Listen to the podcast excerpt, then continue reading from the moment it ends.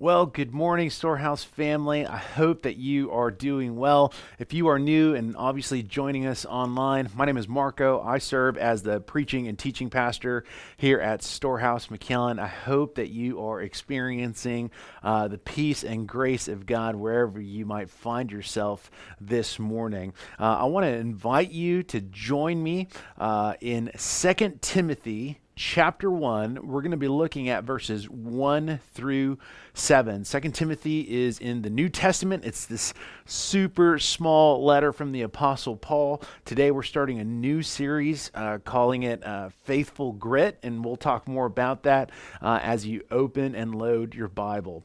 Uh, while you're doing that, I want to give you a couple of brief announcements um, or updates. The first one is regarding the Sunday gathering. Obviously, we are not yet meeting here at the incubator, uh, especially as COVID cases continue to increase here in Hidalgo County. Uh, and so, with that being said, as of right now, uh, after prayer and consideration and a lot of everything that's going on, uh, we are looking at returning to the Sunday gathering uh, on August 23rd. That's a Sunday, August 23rd at 10:30 uh, for our morning service. If anything changes from now until then, we'll be sure to let you know via social media, our website, and certainly emails. The second one is uh, I've been talking to y'all about uh, our partnership with Taylor Christian School. Um, it's a it's a school in South McAllen that we have partnered with alongside of World Gospel Mission, and every year we do a back to school drive. And so I want to encourage you to visit our website so that you can learn more about how to get involved when it comes to uh, donations uh, as we prepare for the school year. From my understanding, uh, uh Taylor Christian School is accepting donations through September 19th. On the website, you'll receive contact information and drop off location for school supplies. So, once again, visit the website so you would learn more about our back to school drive with Taylor Christian School. Uh, the third announcement is on Monday, so tomorrow morning. Uh, on our website, we're going to have uh, our discipleship guide available for you on Second Timothy. The discipleship guide is an excellent and free resource for you to use in groups. So if uh, you're in a discipleship group and you guys are still meeting, whether it's in person or via Zoom, it's a wonderful resource. It's a wonderful resource for family worship and devotion. Then finally, it's a it's a great tool for personal study. And so we write all these uh, discipleship guides for y'all to use. And so be sure to check the website tomorrow morning so that you can download uh, the discipleship guide on Second Timothy. Those are all the announcements that I have for our time. I want to dive right in because, uh, as I mentioned today, we're starting a new series, and uh, it's just going to be a little tricky in terms of timing because I want to introduce or I want to give you a brief introduction uh, over Second Timothy and it's a little challenging because I don't want to I don't want to give you so much history that it becomes boring and we stretch this time out a long time. Uh, but I also don't want to give you too little to where uh, you don't necessarily know what is going on. Uh, so, with that being said, I want to address three things uh, based on the introduction to Second Timothy. And so, the first one is I want to tell you who Timothy is. Uh, the second one is I want to kind of give you a picture of the significance of this letter. And then finally, I just want to uh, address how this letter is timely for us in the season that we find ourselves in for 2020. So, with that being said, let's let's just dive right into our time. Uh, so, the first question that I had for you is, man, who is Timothy?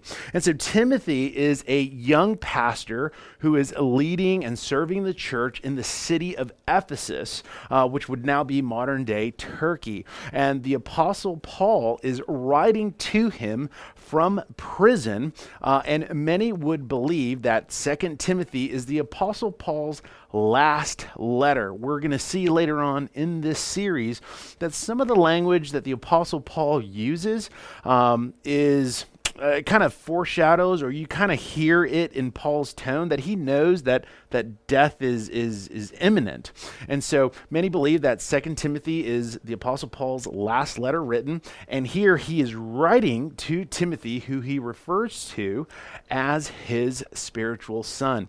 A couple of things that we do know from Timothy is that Paul and Timothy uh, met um, I think uh, we see that they met back in Acts 16, where we see that Timothy is a believer. Uh, he comes from a family of believers, that his grandmother and his mother were believers. Uh, however, his father was not. In addition to that, we know that Timothy is, is very young.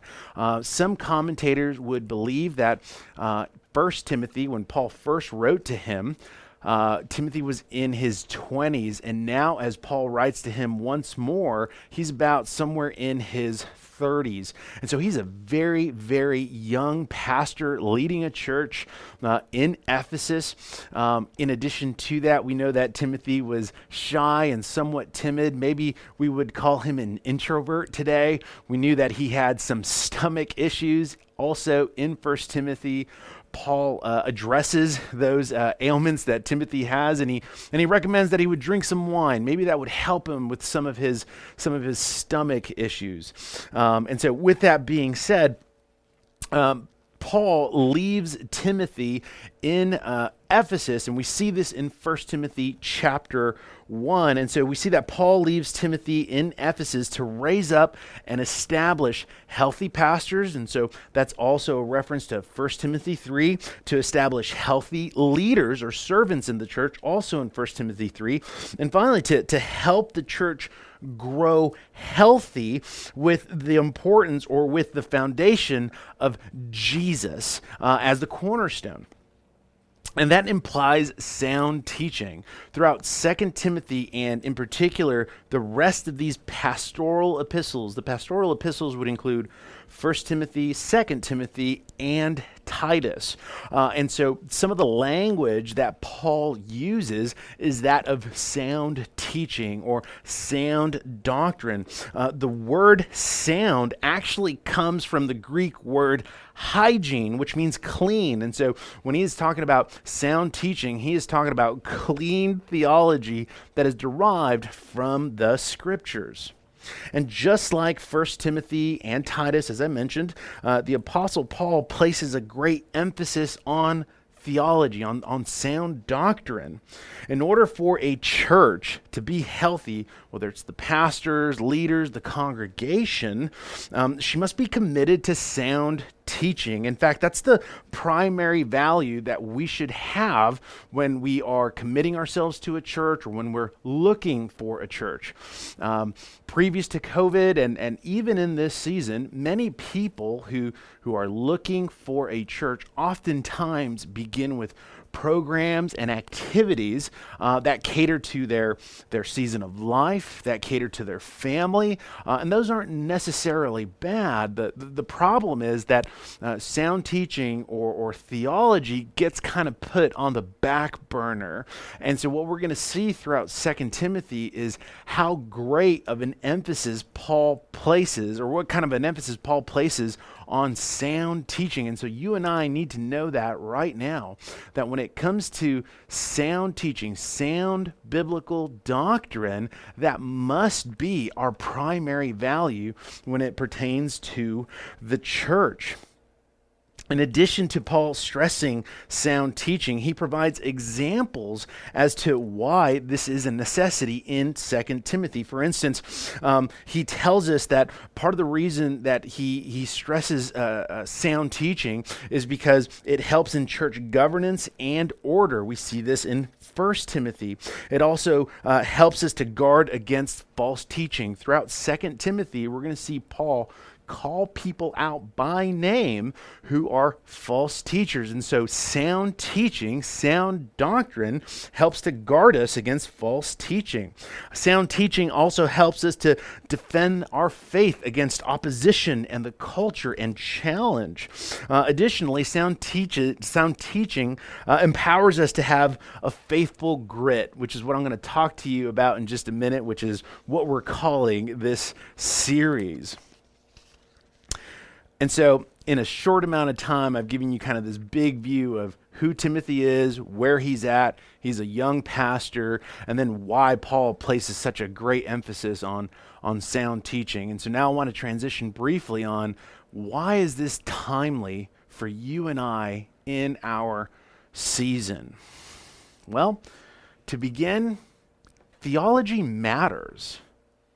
That's that's one of the things that we're just going to talk a lot about in this letter. Theology matters because the word of God matters. And the concern right now for the church in America, which applies to us, the, church, the, the concern right now is that we don't take God's word seriously because we don't take God seriously. And the truth is, you and I need to be theologians. We need uh, pastors to be theologians. We need parents to be theologians. We need students to be, to be theologians. We need brothers and sisters and uncles and cousins to be theologians. This letter matters because Christ matters. You see, the gospel is always at stake in every generation, just like the time that we are in right now. Therefore, we must have a rich understanding of who Jesus is and what Jesus does for sinners according to his grace and mercy. Simply put, we need theologians. We need to be better theologians. I had um, a family once tell me that uh, they said, we understand, man, we love Storehouse, and uh, theology is a big deal to you. And they didn't really say much uh, in an effort to elaborate. But what that comment suggested was that I hold theology in, in high regard. And the truth is, I, I do, because I believe that everything that we do comes as a result of who God says we are um, and what God has done for us in Christ, and uh, because He has revealed Himself to us through His Word. And so, yes, theology is a big deal.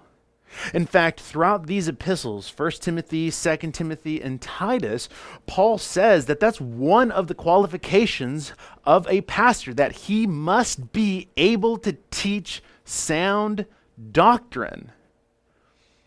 However, that also doesn't imply that the pastor is the only one or the pastors are the only ones who ought to know sound doctrine. No, my role from for instance in this ministry of preaching the word is to teach the word, to proclaim the gospel so that you would be empowered, man, to run with the gospel in the context that you find yourself in so that you would dive into the word and grow to understand and love Christ more. We need theologians. And when it comes to faithful grit, that's ultimately what the Apostle Paul is charging Timothy to have as he leads and serves the church in Ephesus. It is what God, through Paul, is calling you and I to have. That we are to be faithful because of God's work for us in Christ. That not only have we been reconciled, but we have been redeemed that we are to be faithful because we have been given the righteousness of Christ, that on the cross, Jesus bore our sin and in exchange has given us his righteousness so that we can walk in that righteousness. And as a result of who we are and what Christ has given us, we are to get to work in order to grow and stay healthy. Grit is defined as having courage and resolve. And in this time, in the season that you and I find ourselves in, in the surrounding culture, we must not only know God's word well, but we need to have faithful grit. And so, with that being said, man, I, I just want to read the first two verses. Um, I know we just heard them read a while ago, and so I want to read the first two verses, and then I'll pray, and then I want us to dive into our time. And so this is what God says through Paul. Paul, an apostle of Christ Jesus, by the will of God, according to the promise of the life that is in Christ Jesus, to Timothy, my beloved child, grace, mercy, and peace from God the Father and Christ Jesus our Lord. Let's pray. God, I am so excited uh, to have the opportunity to preach your word. Therefore, God, my prayer is that you would meet us where we are this morning, that you would meet us where we are with your grace. And God, as you comfort and restore us, may you also challenge and convict us to walk in your righteousness for the purpose of your grace, for the purpose of exalting your name, and for the purpose of pointing others to Jesus. God, I am thankful uh, for this letter, this epistle. So, God, I pray that, um, man, you would be at work in us throughout this series so that we would be more like Jesus. That you would be at work in us so that we would grow as everyday theologians, not so that we would be puffed up with knowledge, but with that knowledge that we might pursue humility, we might pursue righteousness, that we may exalt you, glorify you for our good. And so, God, I thank you for the opportunity to preach this, this, uh, this letter, this series. We thank you for the opportunity to gather and meet. And so, Lord, we pray that this would bring you glory and Holy Spirit. We ask that you would be at work in us this morning. We ask all these things in Jesus' name.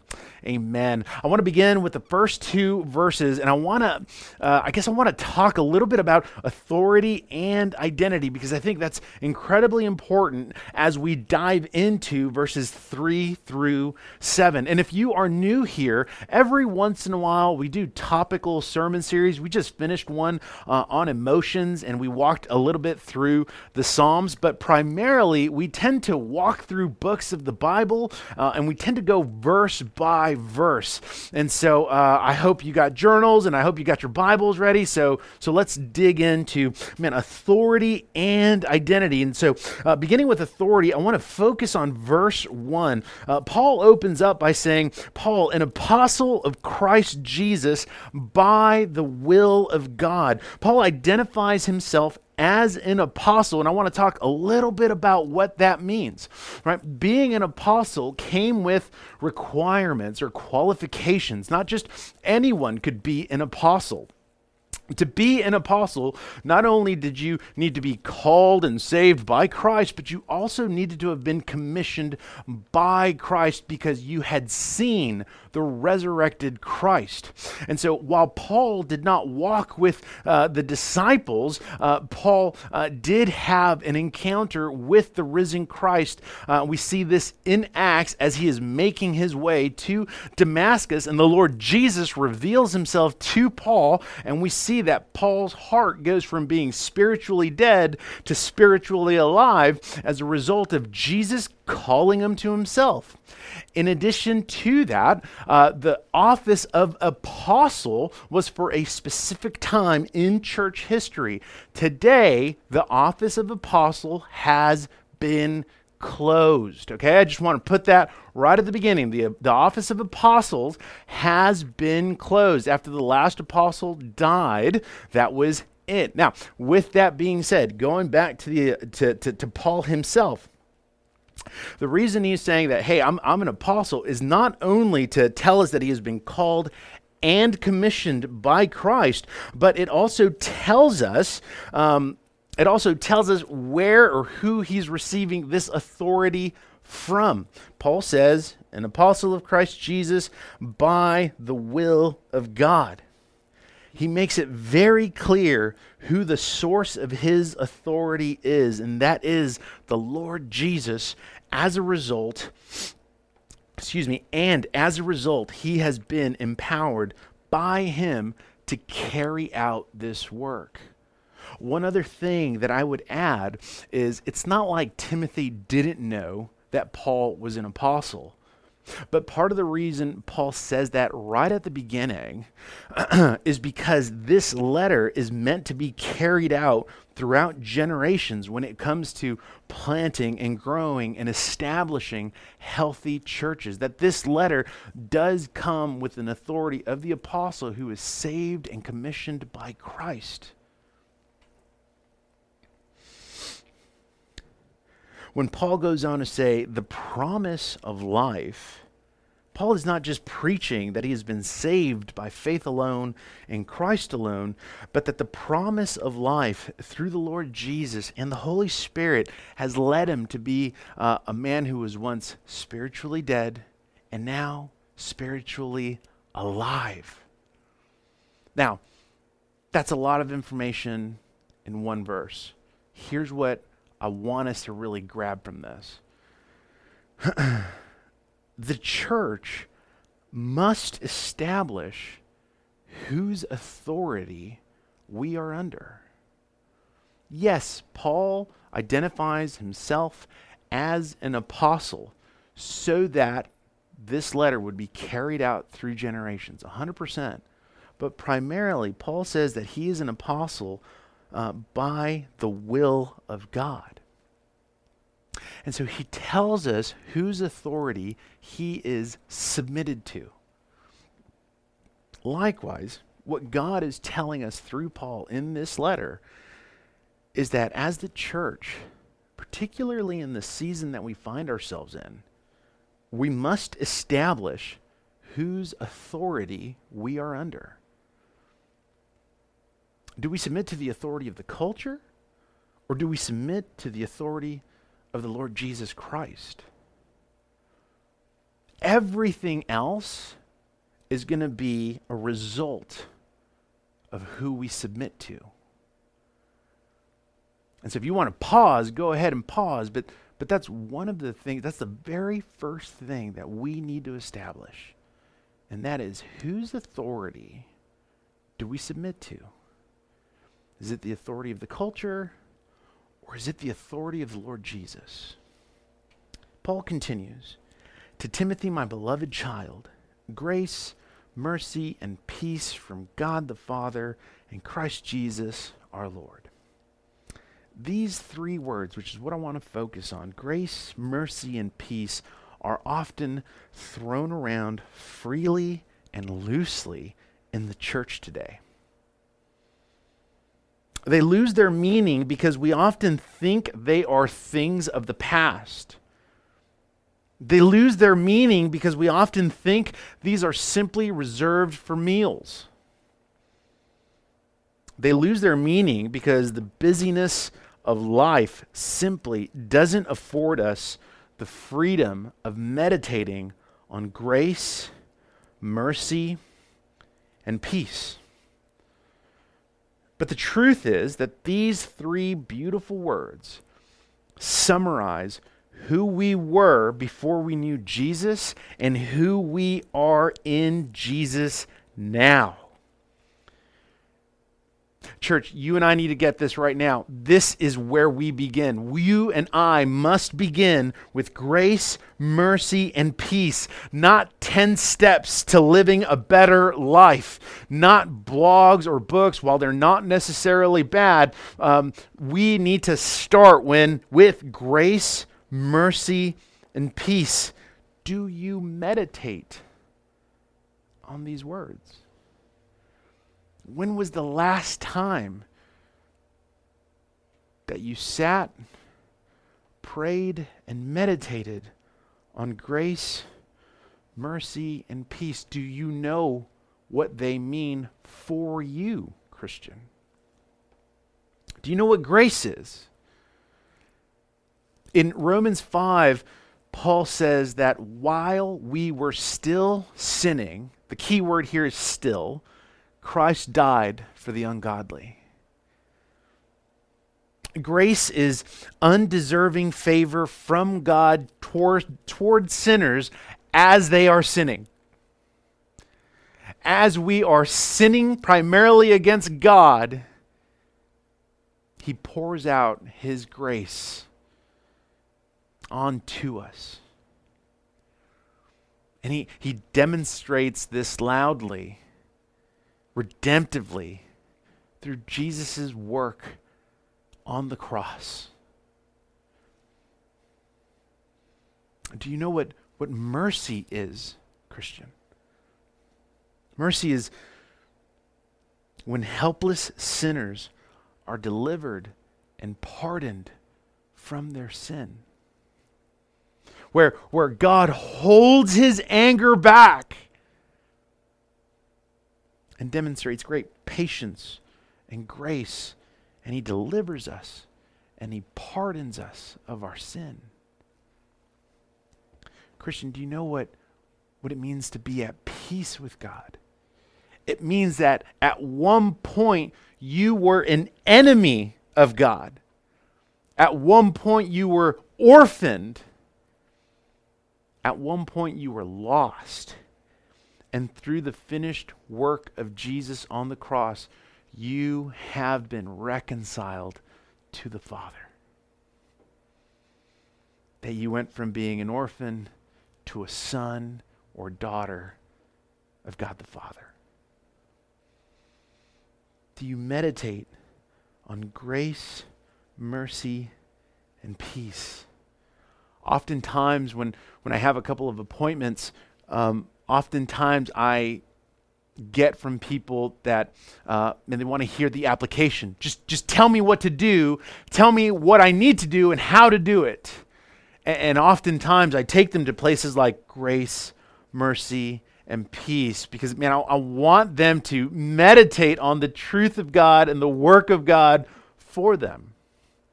Before we get to the practical, I want to dive in to who Jesus is and what Jesus has done for sinners. Church, when we submit ourselves to the lordship of Jesus and when we ground ourselves in our identity, the identity of grace, mercy, and peace that we have received from the Lord Jesus, then we are ready to address our responsibilities. And so let's look at verses 3 through 5. And I want to give you kind of a, a I guess, a 50,000 foot view briefly. In these next few verses, we're going to see that they're centered around the importance of discipleship. And so before I dive in uh, into what that means and what that looks like, I want to provide you with the main idea for our time this morning. Uh, and then I'll open up by defining discipleship and then telling you what that looks like. And then we'll dig into verses 3 through 5. So here's the main idea of our time. For those who have been saved by Jesus and empowered by his Holy Spirit, family discipleship is the primary responsibility of every Christian. I'll say it one more time, I said it a little differently. Family discipleship is the primary responsibility for those who have been saved by Jesus and empowered by the Holy Spirit you and I need to understand what discipleship entails so that we can properly disciple one another and others. Here at Storehouse McAllen, in case you don't know, or maybe you forgot, we define discipleship as meeting people where they are and taking them where Jesus wants them to be. As a result, the primary mission of the church, not just storehouse, uh, but the primary mission of the church is to make disciples. Now, that is a little controversial even in our time because many of us want to do a bunch of other things. We want to feed the poor, we want to be involved in social or cultural issues, we want to establish and develop new ministries. And actually, all of those things are good and necessary. However, the primary mission of the church is to make disciples. How we make disciples is going to look different. But the primary mission of the church is to make disciples. And here at Storehouse, we believe that this is a responsibility of each Christian to carry out. Now, we carry this responsibility out in a number of ways. But to unpack what that looks like very, very, very briefly, I would say that our goal is to make disciples, mature disciples, and to multiply disciples. That when it comes to making disciples, this is the command that Jesus gave the disciples to give to the church. In Matthew 28, uh, we see all authority. Jesus says, All authority in heaven and on earth has been given to me. Go therefore and make disciples, not converts. Go therefore and make disciples of all nations, baptizing them in the name of the Father and of the Son and of the Holy Spirit, teaching them to observe all that I have commanded you. And behold, I am with you always to the end of the age. When we make disciples, this is our everyday interaction. This is when it comes to us interacting with our friends, our family, our coworkers, people at the grocery store. It's the everyday interaction. See, Storehouse, we also want to mature disciples. In, in Colossians 1, the Apostle Paul says that part of our role in making disciples is also to help mature one another. So you and I never stop being a disciple of Jesus. And so one of the roles that we want to make sure that we're involved in is that we are discipling one another. That we are pointing one another to uh, the person and work of Jesus, that we are encouraging and challenging one another with the Word of God. And finally, when it comes to, to multiplying disciples, this is where we want to grow and develop leaders, uh, where we want to empower parents, and where we want to plant other churches here in McAllen, even in this season.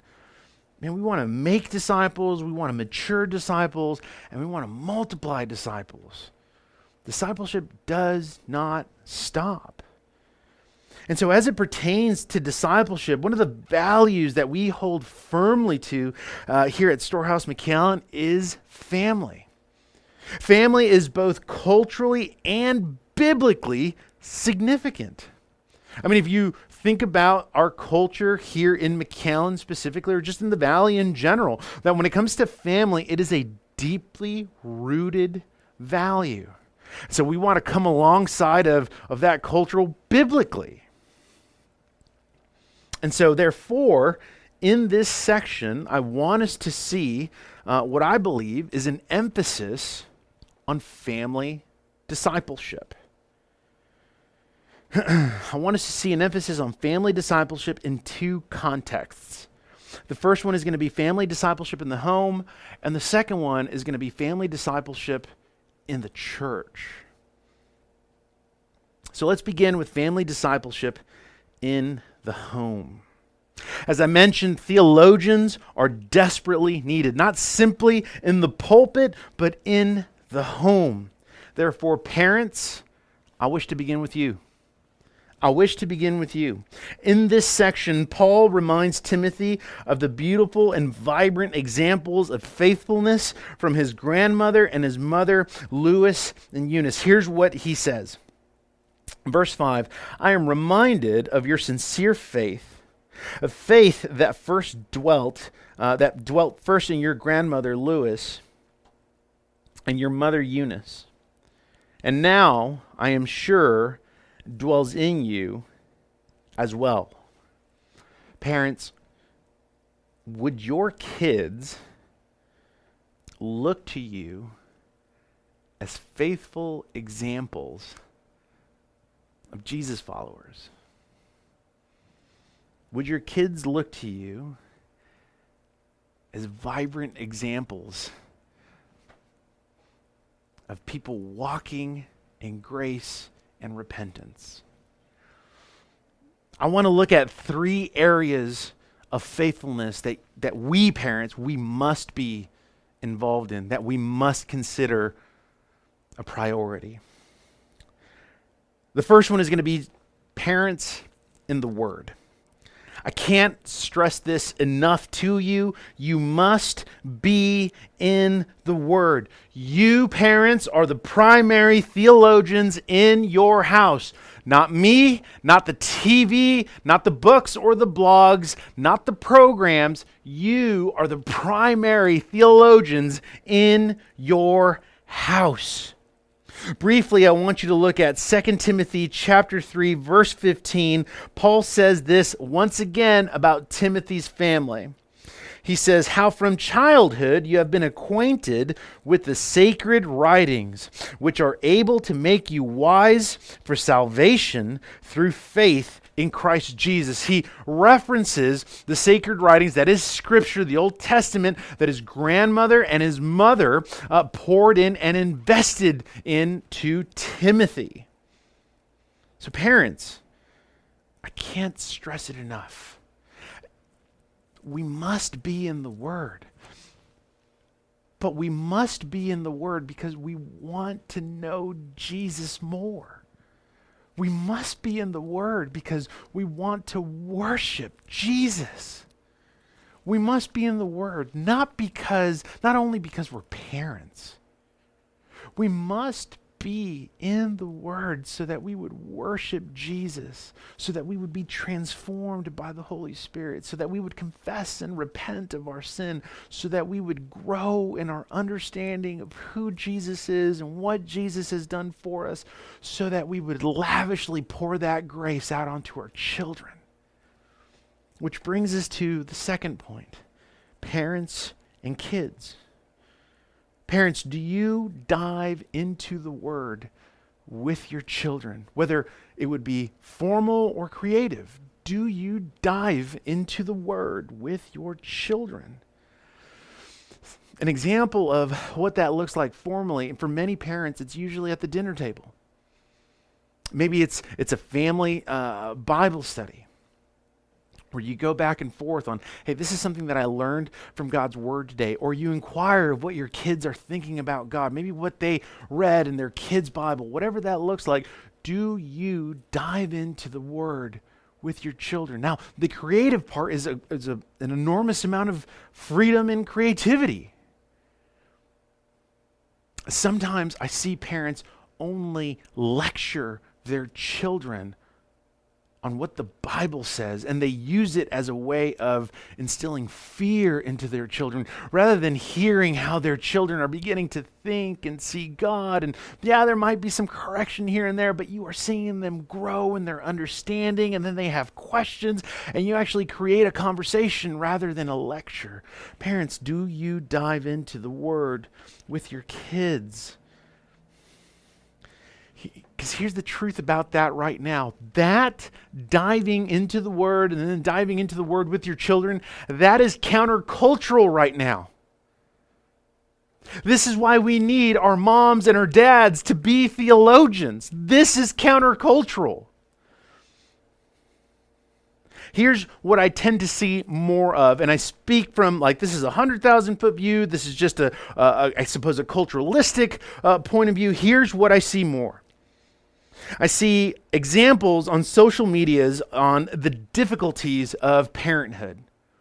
I see constant uh, people posting on how parenthood is difficult and the challenges of parenthood, and there are funny memes being shared. There are uh, social media accounts surrounding parenthood and some of the miseries of parenthood, the realities of parenthood, and just how difficult it is. I see tons of blogs and resources on parenthood regarding 10 things you can do to improve your parenthood, or 10 things you can do to uh, recover your sanity as a parent. Here's the thing social media isn't bad. Blogs and books are wonderful resources. None of those things are bad, but I see an entire culture of parenthood flock to the mediums of social media rather than spending time with their children, discipling their children, or digging into the word themselves, praying for strength because it's another chaotic day, praying for courage because your kid asked you a really hard question that you don't know how to answer, or maybe it's just going to be a hard conversation, or on their knees repenting of their sin because they yelled at their kids again and dropped the ball on what it looks like to demonstrate grace rather than uh, diving into social media. I don't see or I don't hear parents praying for opportunities to love and demonstrate grace, the grace of Jesus to their children. Instead, what I see is parents, particularly Christian parents, is uh, go with the wave of the culture because it's funny. And I'm not saying it's not. Some of those accounts are hilarious. I just see more parents worshiping social media than praying in front of their kids, teaching their kids how to pray. Parents, that's that's countercultural right now.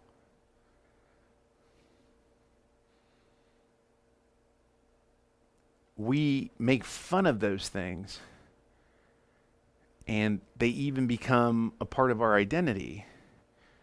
And what that tells us is, what that should reveal to us is, is, yeah, we don't take God's word seriously because we just don't take God seriously. I've met with parents who will push back and say, man, well, part of the reason I do that is because I want people to see the reality of parenthood. And I want to empower other parents. That's good. I, I want to talk about that in just a minute. But before that, I want to remind you of what God says to his people in Deuteronomy 6. You shall love the Lord your God with all your heart, and with all your soul, and with all your might. And these words that I commanded to you, that I commanded you today, shall be on your heart. You shall teach them diligently to your children, and shall talk of them when you sit down in your houses, and when you walk by the way, and when you lie down, and when you rise. Parents, are you an example of faithfulness? Parents, do you dive into the word with your children? Let's talk briefly about parents empowering parents. Social media is not bad. Some of these funny accounts aren't bad, they're hilarious. However, the primary medium, if you want to encourage and empower other parents because you know about some of the realities of what's going on, and sometimes, man, parenting multiple kids is hard, or sometimes you don't have the answers. Here's how you pursue it in the context of family discipleship you actually reach out to those parents. Sometimes even a text message will do. Hey, I was just thinking about you this morning, getting the kids ready. How can I pray for you? Or I've been praying for you this morning.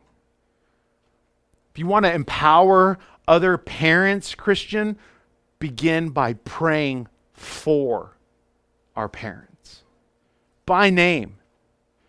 Write it down before you go to bed so that when you wake up early in the morning, you pray specifically for some of those parents. If you want to empower parents, workshops, books, resources, all of that is good.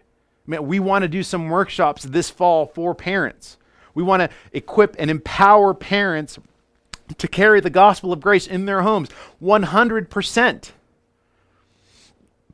In a couple of weeks, I'll be meeting with just a, a, group of single parents who are who are pulling double duty. Like we want to encourage and empower and equip our parents. And if you want to do that the primary avenue is going to be through prayer and encouragement. So parents are you are you walking in faithfulness when it when it comes to the word of god and how that pours out into the life of your children and in the friendships you have with other parents. Discipleship, we're looking at it in two contexts in the home and in the church. That would be what I would say for the home. Let's look at what family discipleship uh, looks like for the family of God in the church. If you're single, right? I just spent a lot of time talking about parents and you know a little bit about marriage. Some some sometimes our our single friends are like, "What about us?" Here's the thing: if you're single, you're not off the hook. Actually, none of us are off the hook when it comes to what God says through Paul. In this section, Paul reminds Timothy of his love and his care for him, which tells us a great deal of how close and how tight their friendship was. And so, here's what you need to know about family discipleship among the people of God you need friends. You need godly friendships that are going to encourage you and challenge you and not always agree with you. You need godly friendships. If parents are one primary way that we are influenced, particularly when it comes to how we view God, then godly friendships are a second way in which we are influenced in discipleship. And Paul gives us, in this short three through five verses, uh, Paul gives us a context for what it looks like to carry out discipleship among friendships, what that looks like among friendships. The first one is just life on life. You see, godly friendships are a form of discipleship because of the involvement of life on life activity. Timothy was always with Paul. Here's what Paul says uh, in verse 4 As I remember your tears, I long to see you that I may be filled with joy. Here's what he's talking about. In 2 Timothy, Paul is going to identify people that have either abandoned him so that they can do something totally contrary to the teachings of Scripture, or other brothers and sisters who have left him to go pursue other ministry opportunities and callings. And so Paul is left by himself. He's lonely. And as he reaches out to his friend, his spiritual son, Timothy, he tells him that he longs to see him so that he would be filled with joy. The tears that he is referencing is when Paul has had to go away, leaving Timothy in Ephesus, and Timothy just cares for Paul. He doesn't just see him as a spiritual father, he sees him as a great and wonderful friend. Godly friendships are a form of discipleship because of the life on life activity. Timothy traveled with Paul. Timothy learned from Paul. And oftentimes, when we read through Scripture, we're only seeing this formal view of discipleship. But at the end of the day, like they hung out regularly, which means they joked together, they uh, had meals together, they were at one another's houses together, they did things together. Discipleship is part of sharing life together. Listen once more to the words of, of the Apostle Paul to the church in, in Thessalonica. Here's what he says So, being affectionately desirous of you, we were ready to share with you not only the gospel of God, but also our own selves, because you had become very dear uh, to us. What Paul is telling the church in Thessalonica is like, man, we wanted to, we desired to, we loved sharing the gospel with you, and we just loved being with you, that we gave ourselves to you. Godly friendships are a form of discipleship because you share life together. Godly friendships when it comes to discipleship, are focused on sound doctrine and prayer. One of the questions I get about discipleship is what do I do? What do we talk about? You, you talk about Jesus. You, you pop open your Bible, you choose a book that you both want to read, and then as you read, you ask the question, What do you think Jesus is teaching us about here? One of the questions I often get is what kind of content do we go through? And even frustratingly, sometimes I get the kind of question that's like, well, if you would just give me content, God has given us His Word. Use that content, use Scripture. Paul provides Timothy with his own examples of faithfulness. Look at verse 3. I thank God whom I serve, whom I serve as did my ancestors. Just like Timothy had faithful examples uh, uh, uh, or examples of faithfulness in his grandmother and his mother, Paul has examples of faithfulness through the people of God in Israel that what they anticipated, he is now walking in fulfillment. And so Paul's telling them, I have faithful examples, and it's from the Word of God. And so he's telling them about the content that he uses. It's not just historical, it's also so that he would walk in godliness. Additionally, we see in verse 3 that Paul says, uh, As I did my ancestors with a clear conscience, as I remember you constantly in my prayers, night and day do you pray for one another? Part of discipleship is, is praying for one another. That means that as Paul is encountering all sorts of hardship, one of the things that he does is that as soon as Timothy pops in his mind, his friend, his spiritual son, as soon as he pops in his mind, he prays for him. Church, do you pray for one another? Church, who, who is it that you are discipling right now? Who is it that's discipling you? Family discipleship is essential in the home and among the people of God if we are to be healthy Christians. It is essential if we are to be a healthy church. So, Paul has given us, uh, or God through Paul has given us the authority and identity where we must start. He's given us the responsibility to pursue discipleship in the context of family when it comes to the home and among the people of God. And now he's going to tell us that we are empowered to carry these responsibilities out. Look at verse 6. For this reason, I remind you to fan into flame the gift of God, which is in you through the laying on of my hands. Here's what Paul is telling Timothy, right? He's just being straight up. He's like, hey, here are your responsibilities because of the faithful examples that you've been given, because of the, the, the, the faithful examples throughout history and through the Word of God. Uh, this is what you need to do. You, you need to fan that, fan that flame, bro right? Maybe that should be a shirt. Maybe this should be a hashtag, right? But he tells them, I need you to fan that flame, fan the gift. The question is, what was the gift?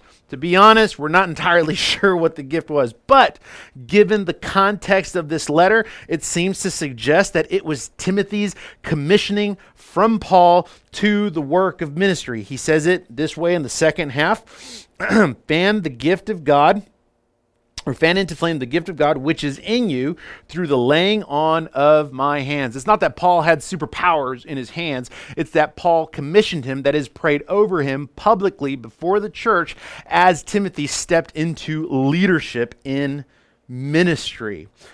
That being said, Paul is telling Timothy to use the gifts God has given him. So, what does that mean for you and I? It means that you and I are to use are gifts. Church, do you use the gifts God has given you? I want to look at three ways, very briefly, as to how we use our gifts. The first one is that we must be stewards of our gifts. Here's the truth everyone has gifts that have been given to them by God. And as a result, we are to steward those gifts in a way that points others to Jesus, that encourages and edifies uh, one another in the church, and that communicates a love for God and others. The gifts that we have been given were never meant to be hoarded or to be stored away or to be kept from people. The gifts are that a gift from God to you, they're not about you. So we are to be stewards of our gifts so that we would use our gifts passionately. Man, the gifts are super inspiring, but there's also hard work that goes with them. Therefore, do not be sluggish. To the Romans, Paul says, Do not be slothful in zeal, be fervent in spirit, serve the Lord if you hoard or keep or, or keep away, like you, you keep your, I suppose, your gifts to yourself, you're not serving the Lord. You're not submitted to his authority. You're making it about yourself. Paul finally says that we use our gifts courageously. See, Timothy was shy and he was timid. Is anyone like that? Is anyone kind of an introvert? Maybe Timothy was scared of, of evangelizing and being rejected. Maybe Timothy was just scared of people because maybe because he was young, he didn't know everything. God, through Paul, reminds Timothy of the Holy Spirit and what the Holy Spirit does. And he says in verse 7 for God gave us a spirit not of fear. How do we fight fear then? When it comes to using our gifts, we fight our fear with the promises of God. Seven weeks ago, we did a sermon specifically on fear. That fear communicates that something is being threatened. Something we value is being threatened. Sometimes that's our own timidity, sometimes that's our own comfort. And so we fight fear with the promises of God. Use your gift, church. Steward it well. Use it passionately. Use it courageously.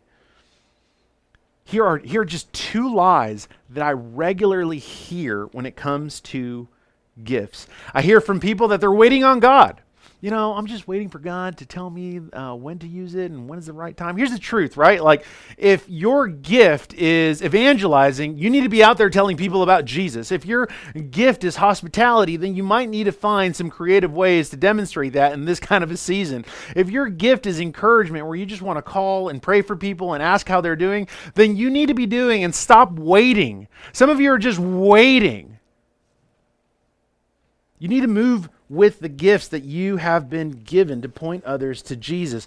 The, the next one is the next lie is um, Sometimes I hear uh, people uh, say that when it comes to using their gifts, that is reserved for this special forces type of group that is Christians, like Christian special forces. Only they can use their gifts, and, and the gifts are for something for someone else to use, or maybe that's something that they've already done. Look, here's what I want to say both of these views are not only man centered and selfish, both of these views are narcissistic.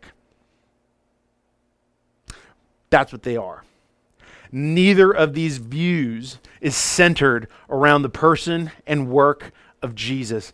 If they were, then you would know and be reminded that the gifts are that a gift from God to you. They are not about you, they are for the purpose of exalting Christ, edifying the church, and communicating the love of God to one another and those who don't know Him. Those are the two lies. Paul concludes by saying, because we have not been given a spirit of fear, he tells us that we have actually been empowered by the Spirit to carry out power, love, and self control. That when it comes to power, through the Holy Spirit, we have been given the power to say no to sin. See, Jesus' finished work on the cross for sinners not only pardons sinners of their sin, he redeems them. That is, he brings us out of our bondage. He buys us with his blood out of our bondage, out of our slavery to sin. You have been freed from the power of sin. Therefore, you have the power through the Holy Spirit to say no to sin. Paul says that we have been, been empowered to love, that because the Holy Spirit resides in us, we are now able to love God, love one another, and love our neighbor. That's this is literally the season for that. Loving God, loving one another, and loving our neighbors. And finally, he says that we've been given a spirit of self control. That because we belong to the Father through Jesus and are empowered by the Holy Spirit, we can pursue self control. That is, we can pursue righteousness. Elsewhere in 2 Timothy, he tell, uh, Paul tells Timothy, uh, flee youthful passions and pursue righteousness. Which righteousness? The righteousness of Christ, the righteousness that you have been given, the righteousness that you are to walk in as a result of what Jesus has done for you. Church, you have been empowered. You have been empowered by God and His Holy Spirit. And so here's what I would close with every Christian has been empowered through the residence of the Holy Spirit in him and has been empowered through the residence of the Holy Spirit in him in an effort to carry out the responsibilities of family discipleship and to pursue sound teaching. Because every Christian has first been given grace, mercy, and peace from our Lord Jesus. Christian, are you submitted to the authority of the Lord Jesus? It's a silly question because every Christian should be, but given our time, it seems more appropriate to ask and it seems all the more necessary to ask. You are responsible for family discipleship because you have been called and commissioned by Christ through the Spirit. Therefore, what is it that you need to repent of? What is it that you need to put on the table before the Lord? Is it slothfulness? Is it self righteousness? What is it that you need to put on the table so that you would repent of your sin, turn to Christ, and go out and start discipling?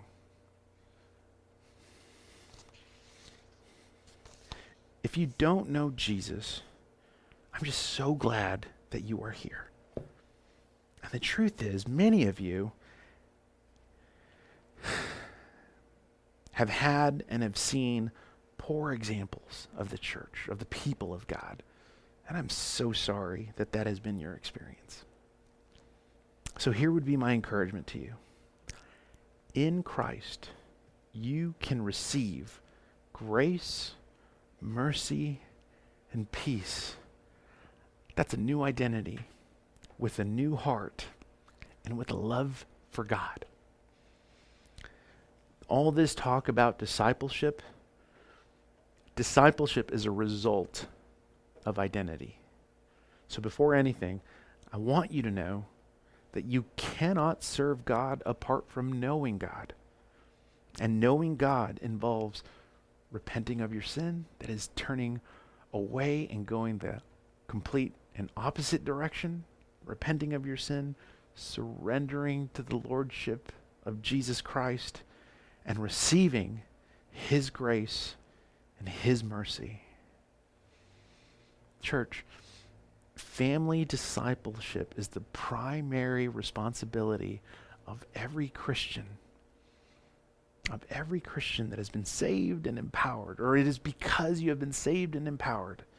That family discipleship is your primary responsibility. Church, as we close our time, join me in prayer. God, if, if we're honest, um, after reading 2 Timothy 1, there should be a couple of things that, at the very least, I, I'm convicted of, Lord. Number one, it's, it's that I do not take the time to consider your grace, your mercy, and your peace regularly. God, I am that person that simply wants to know what to do and what the practical application looks like. And sometimes I forfeit meditating and worshiping your work for me in Christ. And I know I'm not alone in this. God, the second piece that I'm, I'm deeply convicted in is uh, family discipleship in, in my home. God, sometimes I take for granted uh, the fact that um, my, my family may be competent to, to open up your word and do it themselves rather than me leading my family in worship. And Lord, I know I'm not the only one. And so, God, as a result, would you forgive us? Would you forgive us of our laziness and our arrogance?